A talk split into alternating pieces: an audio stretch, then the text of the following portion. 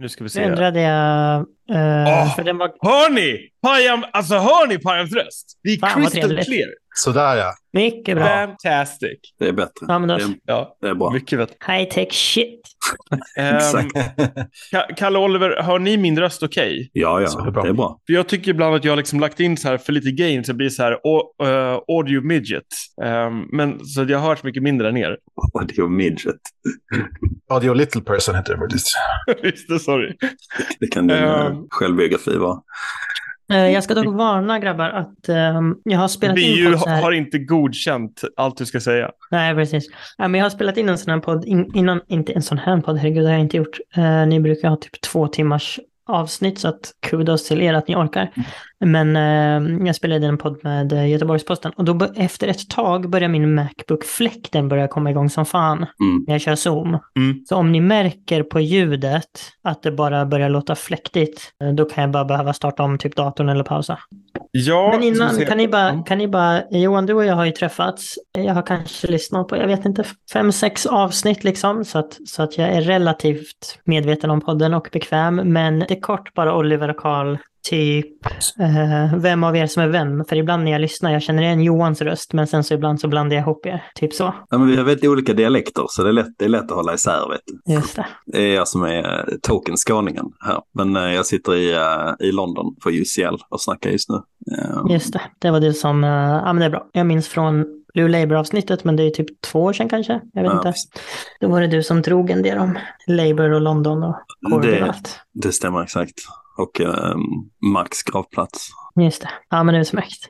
Just det. Och det. Då är det jag som är Kalle. Och jag sitter Mm. inte i London utan på Östgötaslätter just nu. Så att, eh, Fan vad trevligt. Jag, jag Ja, skötte i det- grunden. dina gamla hoods. Ja, exakt. Eh, Så att, eh, ja. Ja, men vad bra. Då vet jag vem av er som är vem. Och var sitter du Eh, Pajam? Nu sitter jag i Stockholm. Olof, eh, Olof Palmes gata, Yes. nära Hötorget. yes. Eh, innan vi startar också, bara så här, vad är er målbild? Alltså, vad vill, vart vill ni ha fokus? Vad vill ni att liksom, det här avsnittet ska handla om? Det, det tar ju alltid ut, utgång liksom i, i ett manifest vanligtvis. Som i, den här, i det här avsnittet då blir, blir så att säga ditt manifest. Och sen som Johan brukar säga, försöker det alltid försöka göra manifesten till våra, alltså se vad vi kan göra med, med ditt, ditt manifest. Så det övergripande temat är ju aristotelisk, liksom, aristotelisk approach till, till, till politik i allmänhet. Men jag tycker de texterna du har skrivit de senaste dagarna eh, liksom, beskriver ju också en, en bredare samhällsanalys, så att säga, som där den aristoteliska liksom, eh, lösningen blir, är, blir ett, ett, ett svar på det. Liksom. Så, jag- så jag tror att, så att dels, dels är det bara skönt att få en känsla för liksom, hur, du, hur du ser på problemen oavsett, eller vårt tillstånd oavsett vilka lösningar vi är. Och hur du ser en väg ut ur det. Och sen så kan vi svara det och se hur det, vad det skapar i oss och, och hur vi, och vi reagerar på det. Ja, men jättebra. Då vet jag mer fokus Aristoteles, filosofi, politisk teori än ja, skatter och små justeringar inom dagens socialdemokrati. Liksom. Jag tror att det är den föredragna fokusen. Även om vi kan komma in på lite skatteteori också. Toppen. Kul! Den unge manden, han er revolutionær. The arc of the moral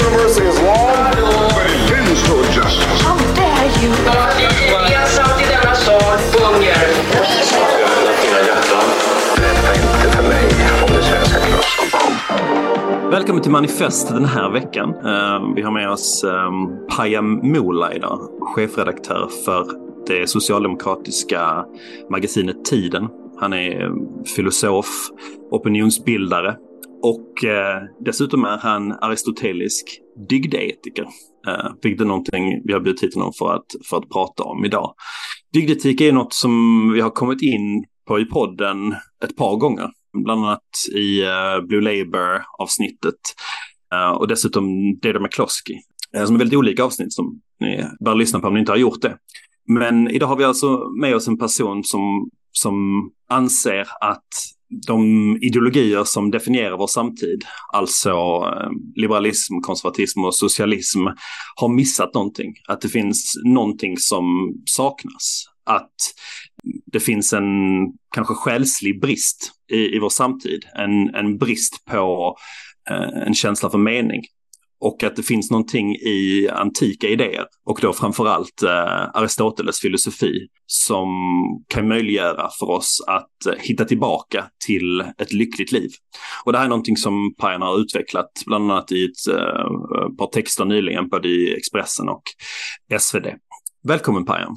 Tack så jättemycket! Kul att vara med er. Verkligen. Jag, jag, tänkte att för att folk ska få en känsla för vem du är, eh, kan, kan du börja med att berätta lite grann om, om dig själv och vilk, vilken resa du har tagit? Kanske framförallt intellektuellt och känslomässigt för att hamna i den här typen av analys av vår, vår samtid. Yes, jag fick väl upp mina ögon för filosofin lite sådär klyschigt under gymnasiet. Jag hade en fantastisk gymnasielärare som började prata om Sartre, existentialismen och ångest. Det lät ju trevligt. Så jag började intressera mig för filosofi, började läsa liksom på lite av eh, existentialisterna. Sartre, Camus, var inte liksom politiskt intresserad eller aktiv under gymnasiet fortsatte då med filosofi på universitetet. Och där kommer jag då att möta de eh, klassiska grekerna, vilket alla gör som, som läser praktisk filosofi A.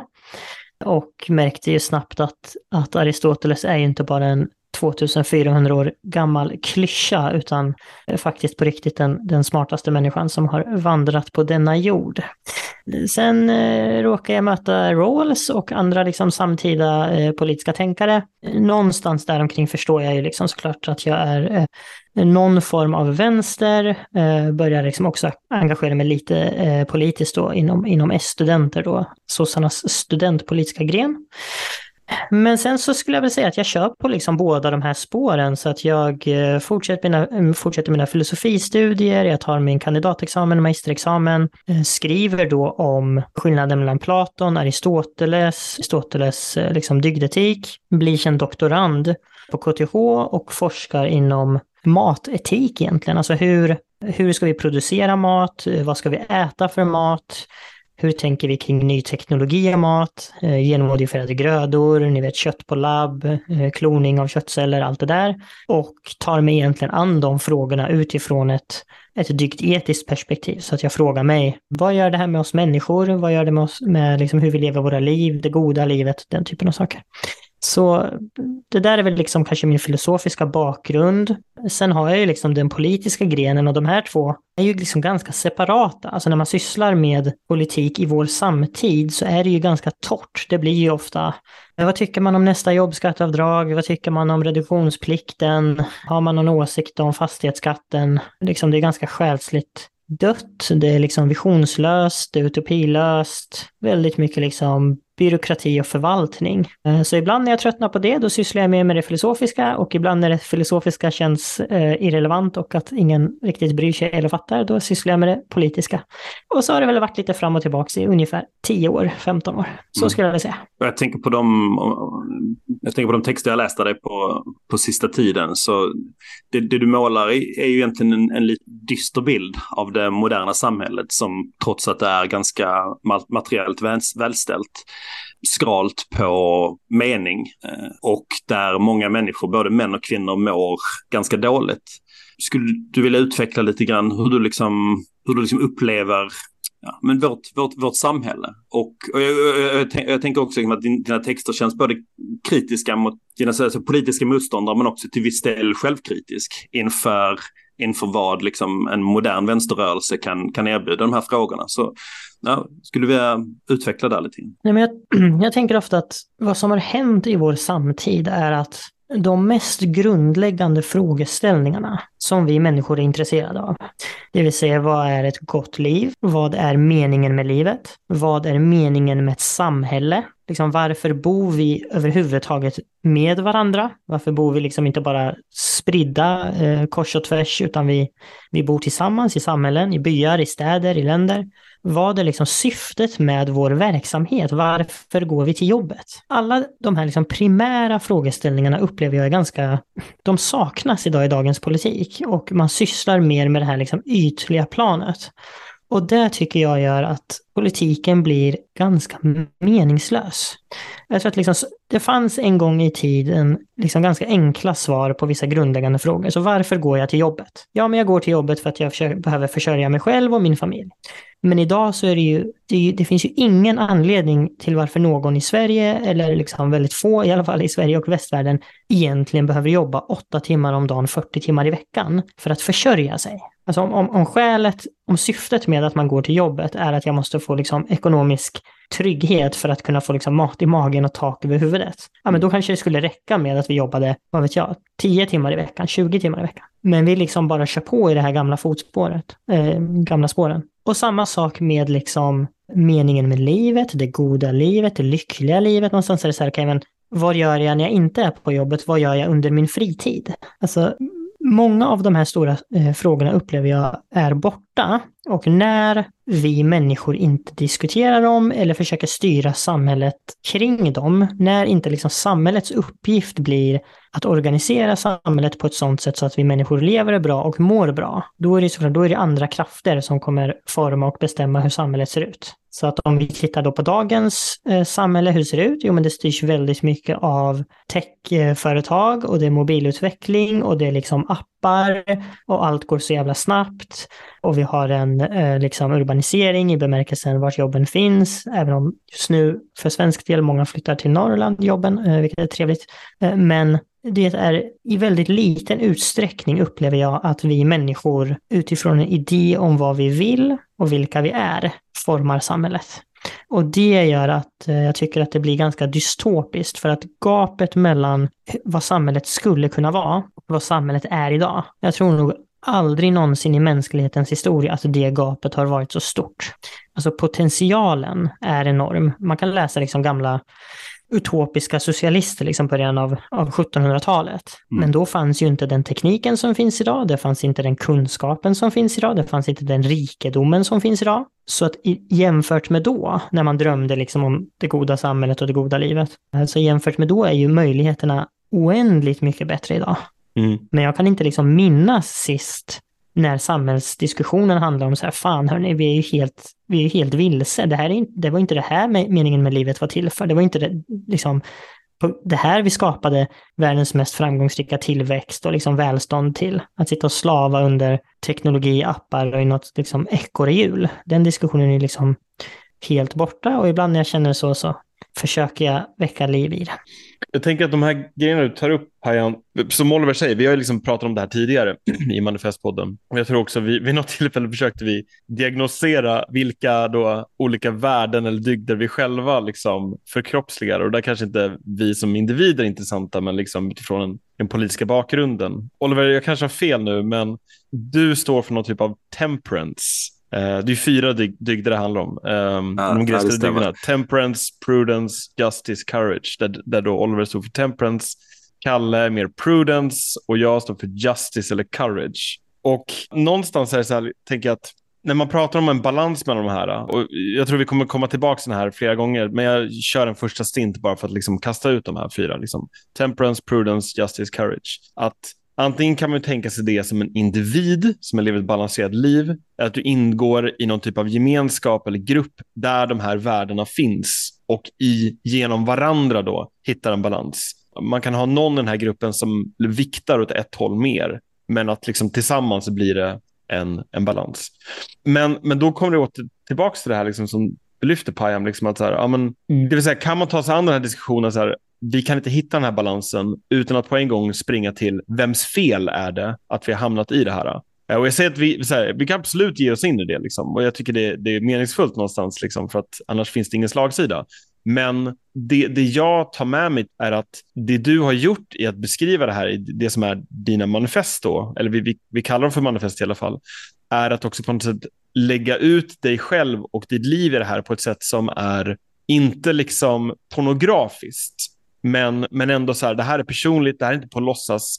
Mm, alltså när vi pratar Aristoteles dygdetik, det är liksom inte ett fancy word för någonting som du har tid med när allting annat i livet funkar, utan liksom tvärtom. Det här är liksom att beskriva någonting, diagnostisera någonting som är högst personligt och som alla egentligen kan relatera till, men du kanske använder, använder, använder andra ord för det. så att säga. Det, det, det är så jag läser när du beskriver liksom, din kamp med din sjukdom eller hur du förhåller dig till medmänniskor och människor du älskar, till din egen ångest. Um, för det enkla är liksom på något sätt att man kan nästan säga att du måste typ ha ångest för att vara en kulturskribent idag. Liksom.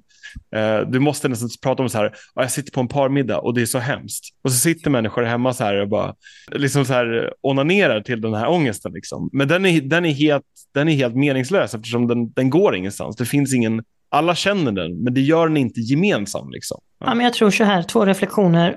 Det ena när du säger liksom så ja, men vems fel är det här? Det är klart att den frågan finns liksom alltid i den politiska sfären och, och Sure. det är svårt att komma bort ifrån. Politiska partier skyller samhällsproblem och- och misslyckanden på varandra och, och debattörer likaså. Men skulle jag liksom försöka precisera, liksom, vad är felet med vår politiska samtid? Då skulle jag säga att kärnproblemet är att vi ställer fel frågeställningar.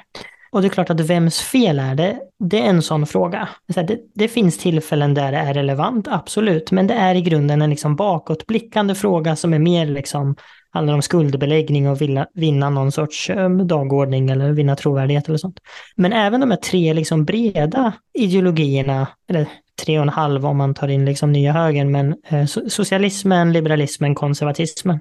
Grundfrågeställningarna som är liksom vad är frihet? Vad är jämlikhet? Vad är rättvisa? Till stor del är det frågor som handlar om materiell fördelning, statens roll, någon sorts övergripande allmän roll och liksom ansvarsfördelning i samhället. Jag kommer ihåg när jag läste den här liksom Lena Andersson-texten om Vilken eh, tänker du då på? att- den här att um, ingen behöver svälta i Sverige, barn klarar sig på eh, vatten och bröd och gröt och sådana saker och så liksom räknar kalorier. Och det var ju väldigt många som var så här, ah, det här är fasansfullt och någon sorts allmän liksom, moralisk eh, indignation. Men så här, det, och det hon landar i slutändan blir ju någonstans att så här, eh, det är inte mitt eller andras ansvar att se till att andra barn har det bra. Så det här har inte med mig att göra, så länge de liksom inte dör av svält Mm. eh, så behöver inte jag eller samhället eller offentligheten liksom hantera detta. Och för mig är liksom alla de här frågeställningarna, de är liksom sekundära. Och med sekundära menar jag att den mest primära frågeställningen för alla oss människor är ju vad är ett gott liv? Alltså Mm. alla människor vill leva ett gott liv. Det, det, liksom, det ligger i vår natur. Mm. Om någon kom och sa så här, ah, men du Kalle, du Johan, fan du, du tror ju att eh, du blir lycklig och mår bra och kommer bli framgångsrik av det här, men det här är ju helt fel. Mm. Alltså om om vi, vi bara leker med tanken att Gud kommer och viskar till er och berättar för er att så här, ni är inne på helt fel spår.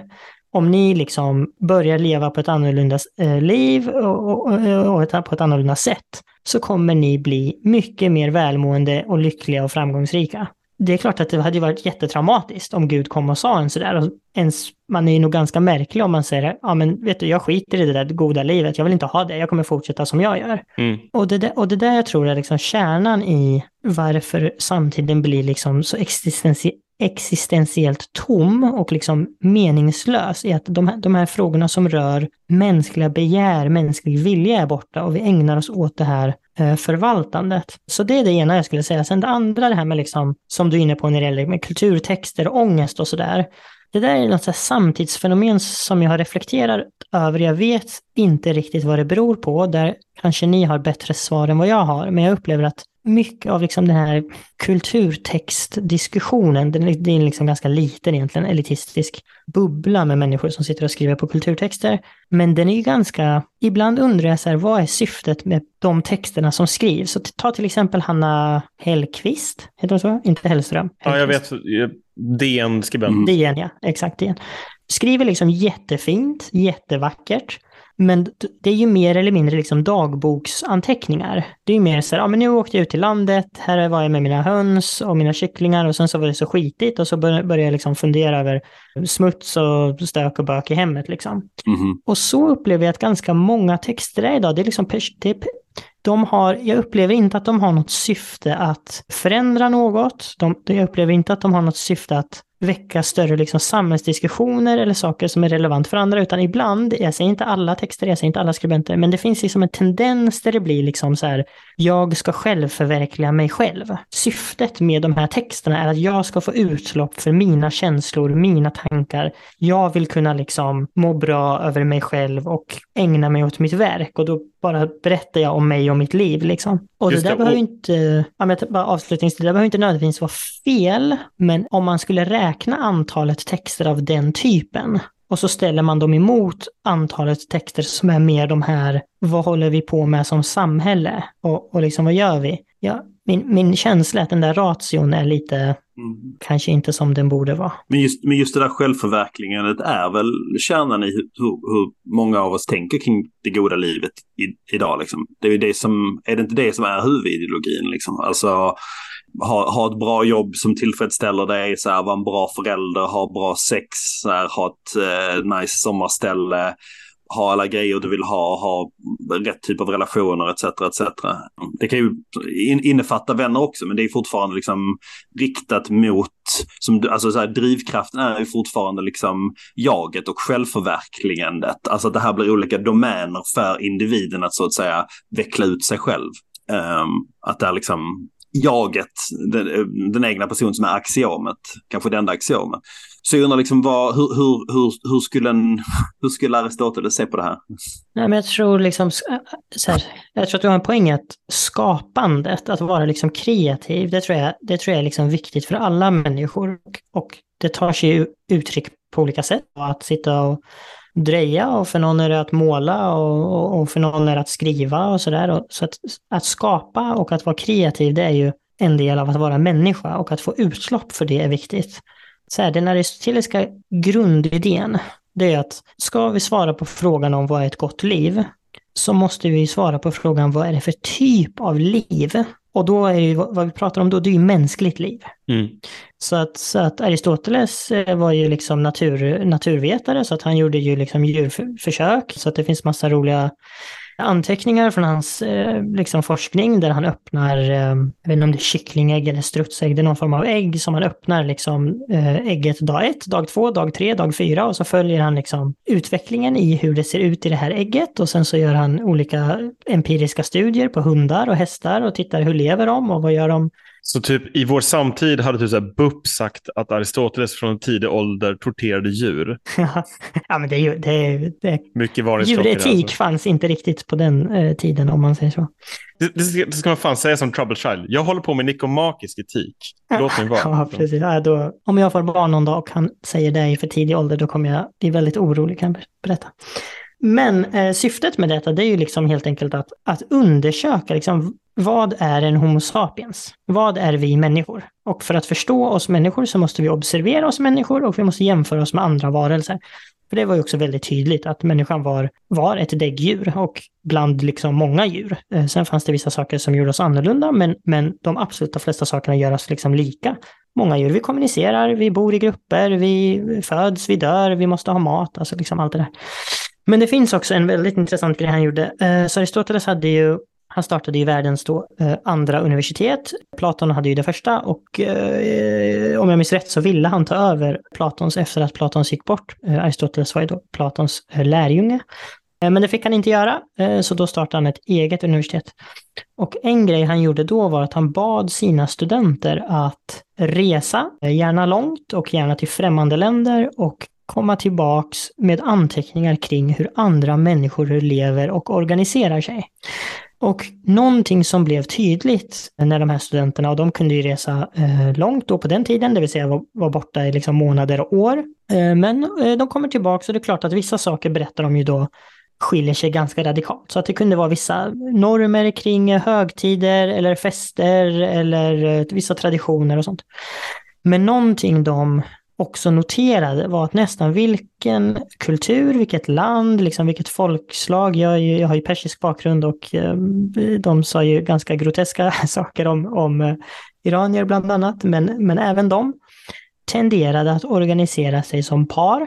Det vill säga att, att eh, liksom, du hade en man och en kvinna och de hade en familj. Och de flesta familjer tenderar att organisera sig tillsammans. Så det var inte liksom det här, eh, vad ska man, det finns ju sådana djur som kanske ni vet skaffar barn med någon och sen så flyger de iväg och kors och tvärs och de, de lever inte liksom organiserat i sällskap utan de är någon sorts Mm. frifräsare. Men så var inte människor. Och det här är liksom grunden i Aristoteles teori om så här, okej, vi vill ha ett gott liv, vi alla strävar efter ett lyckligt liv. Men att för, för att förstå vad det här är så måste vi utgå från oss själva och då undersöker vi oss själva. Och då tar han ju fram ett antal liksom empiriska då, eller påståenden eller fakta. Ett, vi är parmänniskor. Mm. Parrelationer tenderar att vara viktiga för oss. Och det betyder ju inte för varenda en. Det är inte så att liksom, idealet är kärnfamiljen och det gäller för 100% av mänskligheten. Utan eh, det är en tendens vi ser. Människor tenderar att leva tillsammans med andra i nära intima relationer.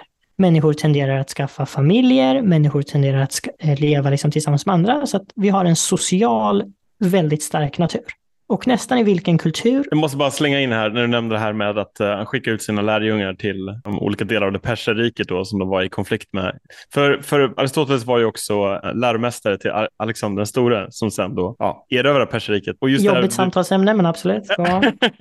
Just det här. Ja, eller hur? Alltså Alexander Stora är ju liksom motsvarigheten till Hitler eh, i relation till typ hur man behandlar en del eh, persiska städer. Eh, men hur som haver, det jag tänker på här när du nämner just den här, inte bara liksom tortyr av djur, utan också en ganska så här chauvinistisk attityd till främmande folk. Han också beskriver det så här, Problemet med perserna är liksom att de, de kan gå så långt i sina excesser att de kastrerar pojkar för att göra dem till bättre sexslavar. Och att just det här liksom, att, att förkovra sig för mycket i eh, excessen är det som liksom förgör då mäns liksom moral. Medan det som gör grekerna överlägsna att de kan ju så kontrollera sig själva. Så att även fast någon som Achilles och Patroklos eh, har sex med varandra, så länge man, man utbyter kunskap och visdom, växlar, växlar med varandra, då är det liksom en, en ren relation.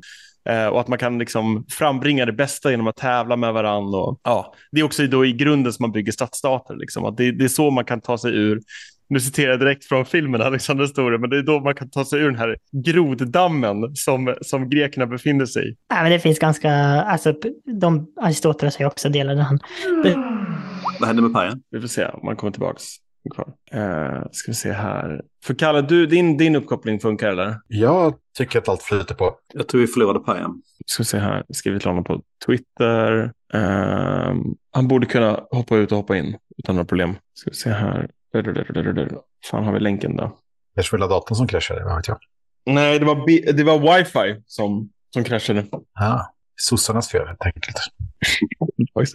Det känns lite grann som typ så här. Det är som att vi har så ett gruppsex och så kommer någon liksom för tidigt. Så vi bara, det är lugnt. Ta det bara liksom. Du kommer tillbaks. Re- recharge. Recharge liksom. Ät en, ät en, man- ät en mango. Så, va, så här passionsfrukter. det är du- fluffern här eller? Jag är fluffen. Ka- Kalle den här liksom den här apan som typ så här kollar framåt och sen bakåt. Visst, visst. perser får man, vara, får man inte vara snäll mot, men apor kan man kalla andra. Visst, du är som Malmö-Pekén Johan, fast tvärtom. Oh my god. Eh, har hela deras wifi dött där på, på Palme? De, Nice. de, hörde, de hörde att han eh, sitter med i manifestpodden och tänkte det bästa sättet att blocka. Exakt. Inte- Bara dra, dra i spaken. Exakt, det hade också varit en så otroligt så här, sossig lösning. Att man alltså inte så här typ går in och säger så här, du det här är olämpligt, utan bara så här, nej men wifi har dött. Lite grann som här, ett, eh, ens son blir så här dataspelsberoende. Bara, nej men vi har nu stängt av ditt wifi. Du kan, tala med oss när, du kan tala med oss Oliver när du känner dig mogen för det. Men tills, tills dess så finns det inget wifi. Jag har inte sagt att du inte får ha de här samtalen. Jag har bara sagt att det finns inget wifi.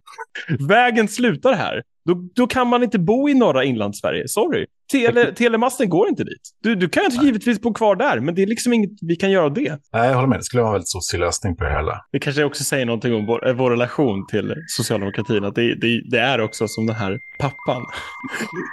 Tell me what to talk about in podcast.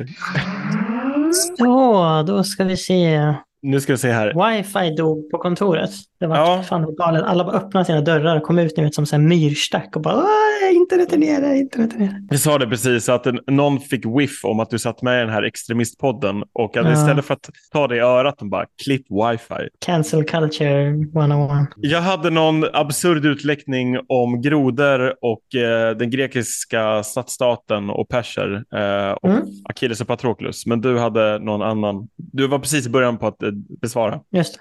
Ja, men jag, tror, jag tror vi vara någonstans där liksom, jag skulle förklara att Aristoteles dygdetik. Och jag tror att eh, man bör ju dela upp det i två. Så att du har en dygdetik som handlar hur bör jag leva som människa? Och sen har du en dygdetik som handlar liksom om det politiska och det samhälleliga. Right. Men jag tror så här, för lyssnaren, det viktiga att ta med sig just att så här, kärnan är vad är människans natur och vad är ett gott liv? Och ur dessa frågor så svarar man då hur bör jag leva och hur bör liksom samhället vara organiserat? Mm. Men, men, han ville liksom vara en vetenskapsman för den mänskliga själen på något sätt. Liksom. Och, det, och att det finns liksom ett, ett ganska omodernt koncept av att det finns eh, liksom, men en väldigt stark idé om en mäns, mänsklig natur. Om att vi är, vi är liksom inte så här, särskilt formbara. Den det är kanske en vag idé, men någonstans är vi dragna till vissa punkter av naturen. Och om vi, alltså så här, det är mm. nästan så en teleologisk syn på det mänskliga livet. Ja, men jag, tycker, jag tycker det där är intressant, för det är ju liksom, som evangeliker idag, den, den främsta invändningen man får är ju att, nej men hörru du, meningen med livet har ju inte att göra med samhälleliga frågor. Det är inte så att vi ska liksom planera samhället eller politiken utifrån meningen med livet för att meningen med livet är liksom ett individuellt projekt. Mm. Man bestämmer själv vad meningen med livet är och staten och samhället och ingen annan ska liksom lägga sig i eh, eller lägga hinder eller ha åsikter om det. Så därför är liksom hela det där åsiktspaketet irrelevant. Samtidigt som man tycker att det där åsiktspaketet liksom, är irrelevant, liksom meningen med livet idén, så är det ju så att den empiriska forskningen har ju gått liksom enormt mycket längre fram än vad det var under Aristoteles. Alltså den här liksom idén av att så här, vi, vi, skickar ut lite studenter som får föra lite dagboksanteckningar och vi ska liksom öppna strutsägg och titta på hästar. Idag så vet vi ju väldigt mycket om vad behöver människor för att fungera väl? Vad behöver människor för att må väl? Hur fungerar psykisk ohälsa? Hur fungerar psykisk hälsa? Vad vet vi för tendenser, för mönster, för behov, begär? Så trots att vi har liksom så enormt mycket kunskap om människans natur och, och, och liksom begär, så, så lyckas vi liksom fortfarande inte koppla detta till ett politiskt projekt. Utan direkt kommer liksom invändningen, ah, fast nu generaliserar du eller nu eh, drar du alla över en kam och nu liksom börjar du dra politiska slutsatser av det här och det får du inte. Och jag eh, ska erkänna att jag vet inte varför. Om ni, om ni vet varför, för jag upplever att det blir, det är liksom som en mental spärr. Om ni förstår vad jag tänker. Mm, jo. Alltså ett stort problem var väl just att, att liksom, tidiga 1900-talets försök att omforma människan på olika vetenskapliga grunder var, var liksom, ses i efterhand som misslyckande. Dels det liksom utopisk marxistiska projektet, men också dels lite mer liksom, utilitaristiska västerländska progressiva idéer. Dels från liksom amerikanskt håll men också inom svensk liksom progressiv, progressiv anda med, med Myrdalarna och andra så har det ju liksom försök att, att, att eh, lösa politiska frågor med liksom, eller använda vetenskapen för att lösa liksom moralisk-politiska eh, frågeställningar. Och det, alltså, och jag tror det går tillbaka till vad, vi pratade, vad du pratade om i början, att i och med att allting har blivit liksom individens, liksom, i, i, den heligaste saken som finns i, i dagens samhälle är ju liksom in, individens helighet eller sakrosankta ställning liksom, för människor. Och, och, och, det gör ju att, att du har ing, det, det är väldigt svårt att ha den där diskussionen om, om, om någon slags allmängiltig lösning. Eller ens en diskussion om varför det, det, det är bra att göra på ett visst sätt. Liksom. Så länge det inte är diet eller... Och ens då blir det känsligt, liksom, för då kommer mm. folk med. In, liksom, eh, då blir det en fråga om kroppsfigur eller träning och så vidare. Och det blir, det blir mm. väldigt känsligt det också. Men, men jag tänker liksom av de stora problemen som du tar upp i dina texter också är ju att, att eh, det, det liksom politiska projektet har, har eller, eller sagt, eh, människans, liksom, eh, och speciellt kanske mannen, har ju liksom gått från att vara någon slags politiskt projekt och i förgrund för olika politiska projekt. Familjefadern, eh, arbetaren, eh, brödvinnaren och så vidare. Och alla de här liksom, arketyperna har, har eh, antingen kritiserats eller monterats ner på olika sätt som gör att vi, vi kan bara idag hitta mening i olika typer av identitetsyttringar. Och allt ifrån liksom subkulturella till, till, till sexuella till, till andra eh, könsidentitet. Liksom, och, och det känns som att det, det är därför liksom, diskussionen var som helst i väst idag tenderar att bli en, en fråga om, om identitet, sexualitet eh, och könsidentitet. Eh, snarare om en fråga om vad är det goda livet. Och de enda som pratar om vad är det goda livet är antingen religiösa samfund eller eh, som också är väldigt, liksom, det finns en ganska hård liksom, brandvägg mellan slags sekulärt samtal och det liksom religiösa samtalet. Mm. Eller så finns det någon slags livscoach-varianten. Alltså en uppenbar grift eller, eller liksom kommersiellt intresse i det. Nej men, nej, men alltså, som marxist kanske du ser det, men jag, jag menar mer att man pra pratar med vänner så är det liksom, Eh, jag hade folk här i helgen som, som pratade just om det där. Att, att det är liksom folk som är, jag skulle, som någon slags blandning mellan typ så här livsstilscoacher och medium. Som är liksom bokade i Malmö, Stockholm, Göteborg. Och de bara reser runt liksom och, och hovrar in. Mm. Vad jag, vad jag förstår så kör de någon slags blandning av liksom cold reading och eh, psykoterapi liksom light. Och, och det är den här typen av, alltså vi befinner oss i samma gränsland på många sätt som jag tror man gjorde i sent 1800-tal liksom. Mm. Där liksom, för att igen ta din text liksom, Payam, eh, liksom Nietzsche förklarar att Gud är död. Eh, alla tror honom och agerar lite grann därefter. Alltså i både positivt och negativ mening att, att liksom allting är möjligt på något sätt. Va? Men det, det gör också att folk, i, i väst blir man ju liksom intresserade av österländska religioner. Och det ser man ju under Mm. hela 1900-talet att det blir en fråga om liksom esoteriska strömningar och österländsk religion som liksom kommer in i olika mischmasch och får fylla det där. Mm. Och jag känner bara att det är en fortsättning på, på egentligen den utvecklingen med lite olika twists. Liksom. Och det är väl, skillnaden är väl bara att det inte finns någon statskyrka längre. Liksom. Men jag tycker du sa det det finns väldigt ingenting intressant. som är, är ett... Ja, förlåt, fortsätt. Nej, jag skulle bara säga att det finns liksom... Problemet idag är väl att det inte finns ett gemensamt språk man talar. Till exempel, eh, det, jag tycker det är intressant när man läser eh, Nussbaum och, och, och, och sådär. Jag som liksom halvt intresserad och inte insatt eh, aristoteliker. Liksom. Jag har läst lite grann eh, på universitet, men, men, men inte mer. Min ins ena insikt är väl att liksom den här socialdemokratiska läsningen hon har, det kan vi komma tillbaka till, men bara för att säga det, känns för mig som en ganska kristen läsning.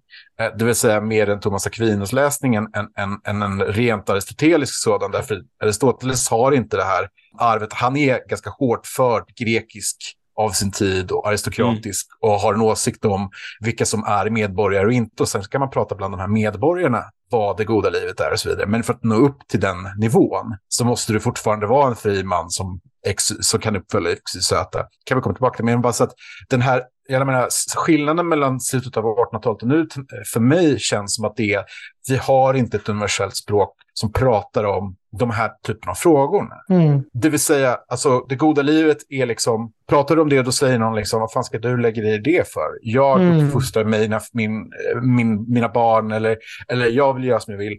Samtidigt som det här är rent kulturellt de stora stöttpunkterna. För att det finns en tendens att bli antingen essentialistisk eller väldigt partikulär Mm. och väldigt identitetsbunden hellre än universalistisk. Och det är väl just det här universalistiska språket som när jag läser dig, att det språket har blivit förlorat på många, sidor, på många sätt. Mm. Och att återerövra den ytan är ganska svår idag.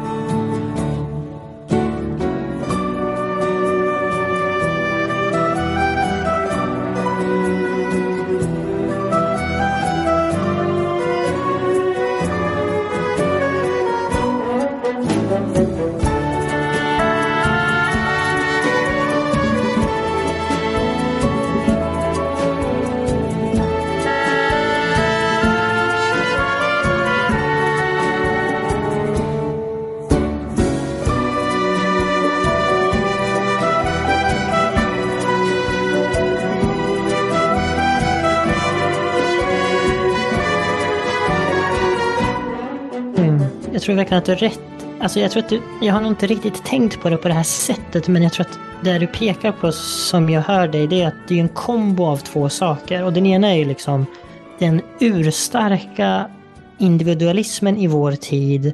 Och då är det liksom individualismen i bemärkelsen att det är en tro på att i princip alla är unika. Mm. Alltså det är liksom det här ifrågasättandet av att, att, att det liksom är relevant att prata om ja, men det goda mänskliga livet eller den goda uppfostran eller eh, den goda dieten eller träningen eller kosten. För att så fort någon gör det, då är det som du säger, då kommer det någon och är sådär, fast det där gäller ju inte för alla. Eller alla får ju göra som de vill. Alltså, och, och, och man kan alltid hitta någon det inte gäller för. Du kan alltid hitta någon kropp som eh, reagerar eh, illa på någon diet.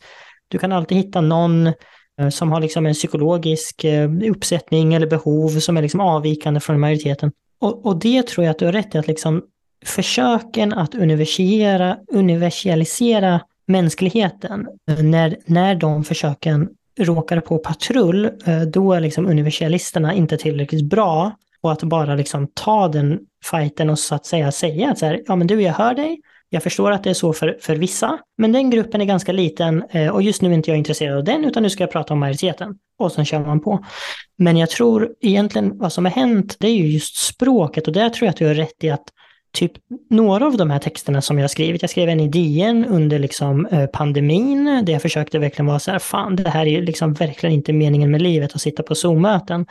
Eh, men även när jag skriver om liksom ensamma män eller eh, när jag fick liksom en cancerdiagnos, de texterna är typ de svåraste just för att jag kan sitta med ett stycke i typ en halvtimme.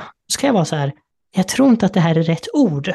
Jag, jag tror inte att liksom folk kommer inte förstå. Och så sitter jag och letar liksom synonymer och så testar jag att göra om någon mening. Och vad jag än gör så blir jag liksom aldrig nöjd.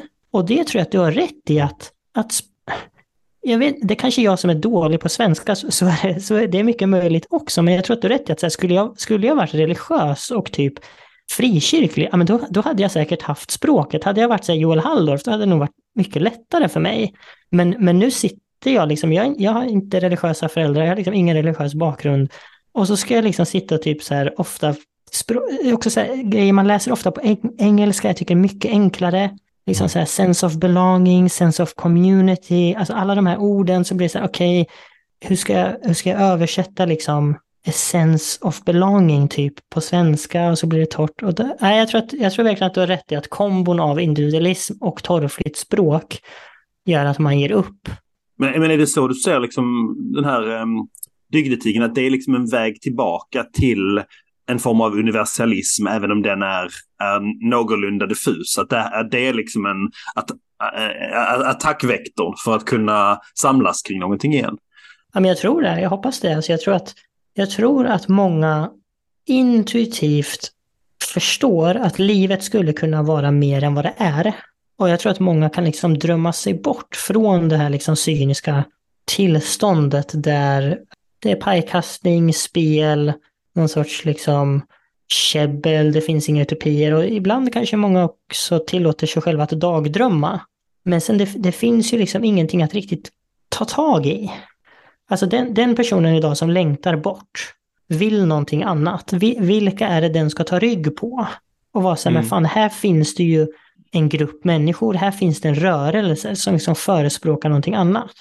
Och liksom i den politiska sfären, brett, men även eh, liksom inom min gren, arbetarrörelsen, så om man tar det bästa exemplet på engagemang och rörelse inom, inom min sfär senaste åren, det är möjligtvis liksom reformisterna. Där fanns det ändå driv, det fanns engagemang, det finns en vilja. Och de vill liksom en annan ekonomisk politik. Men bara där, alltså när, när det blir så här, vad vill de? Ja, de vill en annan ekonomisk politik. Mm. Okej, okay, vad är det för, för politik de vill då? Ja, men de vill avskaffa det finanspolitiska ramverket. Alltså du kan ju inte hitta något mer liksom torrare och på så sätt liksom tråkigare än ett projekt som går ut på att typ avskaffa ett finanspolitiskt ramverk. Och det, det, här är liksom inte en kritik mot reformisterna. De, de har jättemycket engagemang och liksom till viss del goda idéer. Men det är ju ett tecken på samtiden. Mm. Att, att jag tror att skulle, skulle någon liksom komma och så här, jag vill inte ha en annan ekonomisk politik, jag vill ha ett annat samhälle. Då tror jag att det skulle bli lite det här som Carl var inne på, så här, okej, okay, vad är det här? Är det här någon sorts så här new age-grej eller du vet så här, och så vidare. Jag tänkte två grejer, just det här alltså, där du säger Pajam, att det är nästan enklare att, att ta de engelska begreppen, så här, sense of belonging, det, det kan jag absolut känna igen mig också. Och jag tänker någonstans att det är indikativt för det här liksom, Californian ideology. Att anledningen varför den typen av begrepp är enklare på engelska är för att de är väldigt grunda och liksom reser runt i, eh, i alla fall västvärlden om inte hela världen. Men jag tror också sätter fingret på något sätt på var i motståndet mot det universella samtalet om goda livet ligger i att, det vill säga att om du ska översätta det till svenska, då blir det partikulärt. Och här i ligger också motståndet. Bara, nej, nej, nej, nej, vi har varit där. Nu kommer en politisk rörelse och säger inte bara hur det goda livet är, utan också hur en mänsklig kropp borde se ut. Liksom. Hur det är att vara man, hur det är att vara kvinna. Och att den typen av anspråk i en kollektiv eller gemensam bemärkelse är misstänkliggjort liksom, från början. Och att det är liksom, jag hade en, ett samtal med, med en, en vän om dina texter och han beskrev det som att så här, men det är på sätt och vis, det går inte att göra det här ur ett svenskt perspektiv. Därför liksom, nyliberalismen har nedmonterat allt som är gemenskap i Sverige. Sen kan vi ju liksom göra den ur internationalistisk eller liksom demokratin som sådan, rättvisan som sådan. Men, men då, då är man på något sätt, vad är liksom, om det här ska bli kött och blod och inte bli så här, ett nytt, vi vill avskaffa det finanspolitiska ramverket, liksom, som, liksom, as if, som om någon kan bli hård på det. Liksom.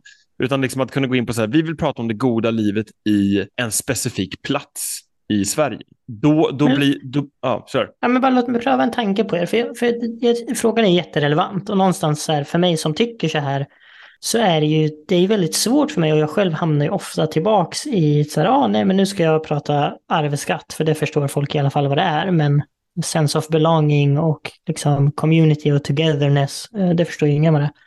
Så jag prövar en tanke på er, vad, vad tror ni om man skulle gå liksom på offensiven och så skulle man liksom istället för att ta debatten mot nyliberaler och allt vad det är och säga så här, nej men det är fel i sak, jag tror inte, jag tror inte på trickle down economy och jag tror eh, på XYZ och nu har OECD, OECD sagt bla bla bla. Istället bara så här, jag hör vad du säger men det är helt meningslöst. Alltså det är bara så här, jag vill, jag vill liksom inte ta den här diskussionen för den berör inte mänskliga livet. Den är bara, den är bara en chimär. Så vad, Mm. hur tror ni reaktionerna hade blivit? Men alltså, jag tror på, det beror på, vilket forum. Alltså, det beror på så här, det beror på vad, du- vad du menar. Menar du i, i, i, ett format av liksom, partiledardebatt? Menar du på en debatts, debattsida? Menar du...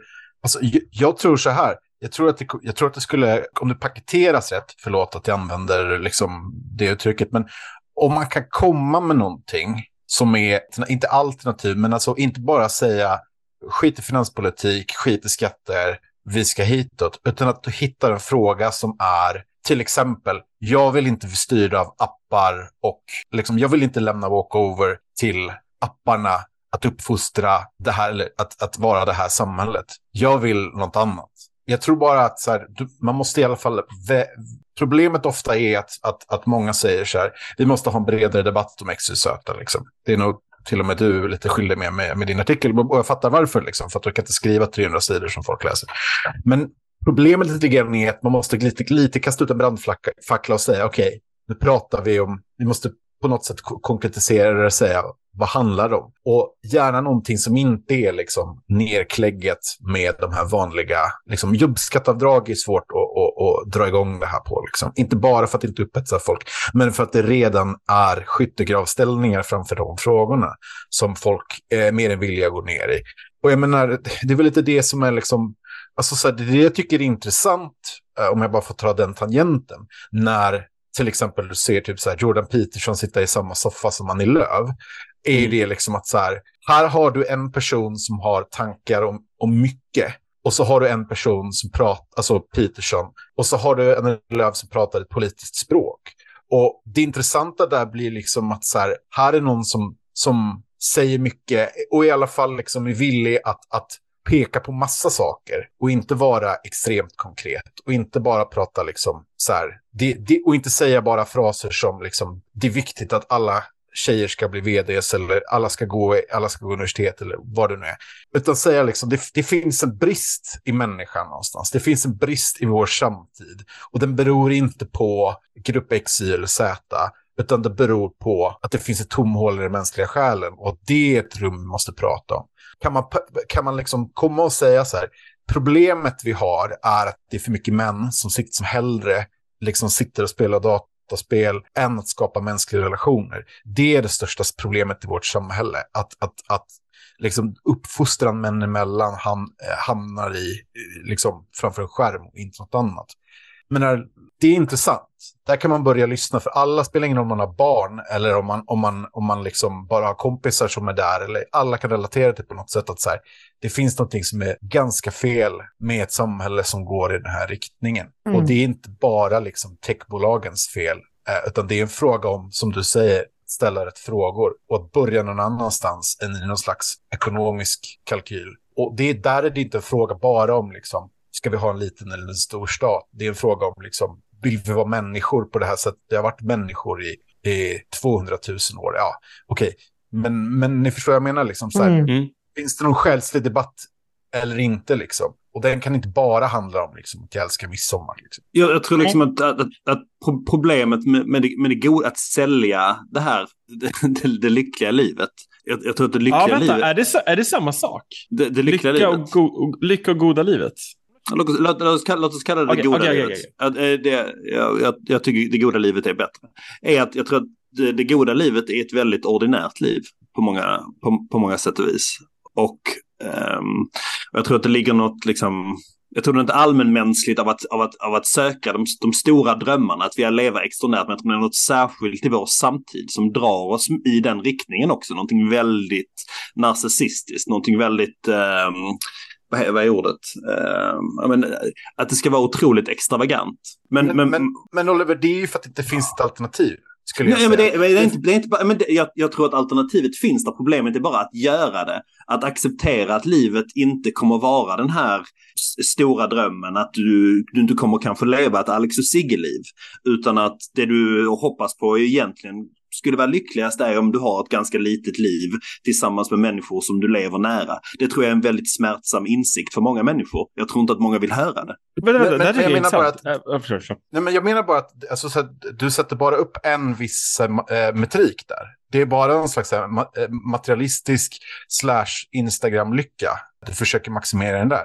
Till exempel om, om jag pratar med en kristen vän skulle de säga liksom, vadå, det ordinära är heroiskt.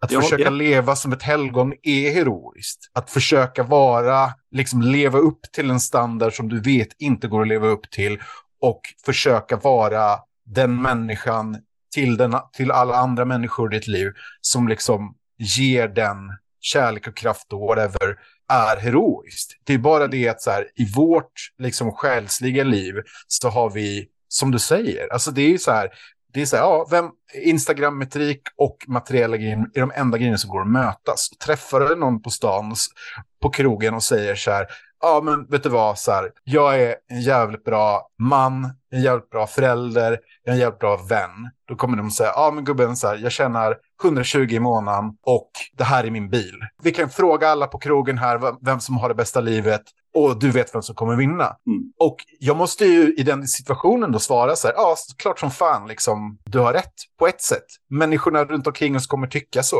Men då, mitt svar måste ju bli för att trumfa det, liksom, men det finns någonting högre. Och det är ju i den debatten som det är svårt efter, från vi kommer tillbaka, vi har inte språket eller ens tankarna kring det. Liksom. Och, Men det kan- och liksom, men, men kanske finns det något högre eller utan det är kanske en, det är kanske en viss anspråkslöshet som måste, som måste vara vägen ut.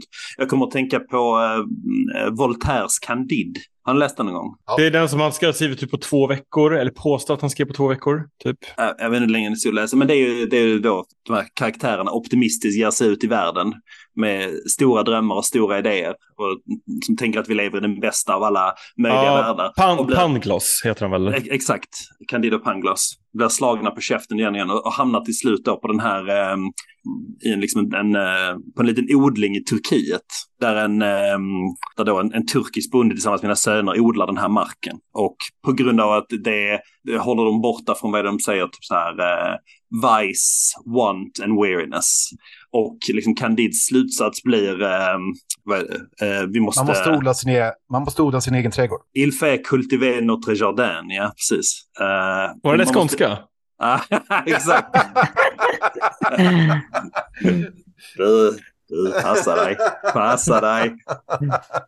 Annars ska jag Sebastian Kom Dawkins Kom Annars ska inte jag här. Sebastian. Dawkins på dig. Kulturspråk. Lena. Det är så Gustav. Slaget är slut. Du är slut. Vinnaren är vi. Ja, you were saying. Nej men eh, liksom, det är, men det är en så jävla, eh, det är, det är liksom ett bevingade ord som eh, liksom alla, alla, alla fransmän läser i skolan liksom. Men det är ju det är väldigt ordinära ord från en väldigt liksom extraordinär man som slutar på något sätt i slutsatsen av att um, det, det, det, lilla ordinära livet måste på något sätt vara grunden i, i, i det goda livet och sen kan du typ bygga därifrån. Men, men, men för, jag, liksom, jag tror det är väldigt svårt att övertyga människor om att odla sin trädgård för att folk vill liksom vara på Bali istället för i sin egen trädgård. Men är, men är det inte lite så här, alltså jag tänker på eh, vad Karl sa om den som kommer och säger så här, jo men jag har en Ferrari och nu ska jag hem till min lyxvilla. Mm. I, I, sak så tror jag att det är rätt och det finns ju det här uttrycket, eh, vem var det, var det inte typ så Andrew Tate eller någonting som sa att så här, vill du vinna en, en debatt eller en argumentation, fråga bara eh, typ vilken färg är din Ferrari? Mm. Eh, det låter som han. Väldigt tajt. Och, och, det är ju liksom det här exemplet, att så när någon kommer och bara ah, du är en, eh, en idiot och en rövhatt, ja men vilken mm. färg har du på dina Ferraris liksom? Men jag tror ju att absolut, då skulle de flesta vara så ah, haha, han vann för han har Ferrari så du är fattig.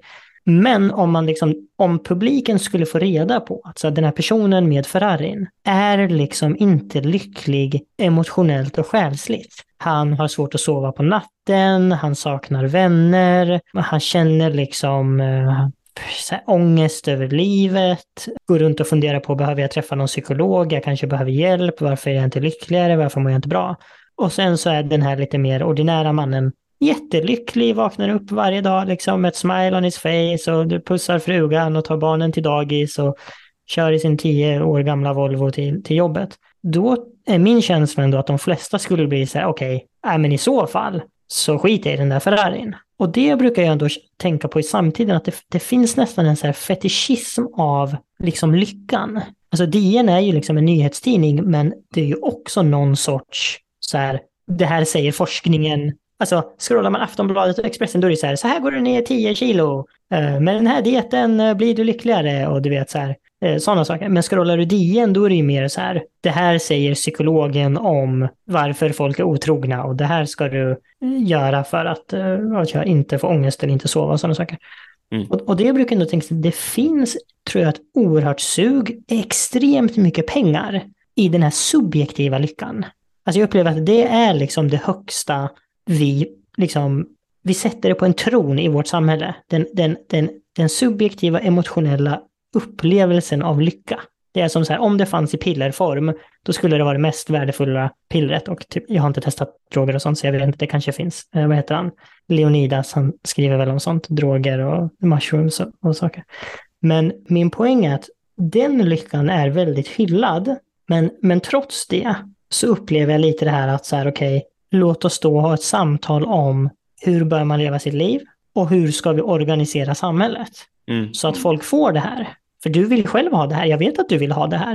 Mm. Men även när man gör det, då, då upplever jag att det här motståndet kommer. Ah, det är inte politikens uppgift, ah, det går inte, det är individuellt. Och jag tror kanske Karl har rätt i att säga, ja visst, eh, historisk, historiska exempel kanske inte är så bra, vi kanske saknar språket, men, men min känsla, alltså ska, när jag försöker tänka logiskt, jag tror att det här är en tidsfråga. Alltså jag har, jag har svårt att se att så här, om 10-30 år, när liksom AI och allting har slagit igenom, någon gång tror jag att det måste komma en motvåg där folk bara känner så här, hörni, vad fan håller vi på med? Vi har all den här jävla tekniken och AI har kommit så jävla långt.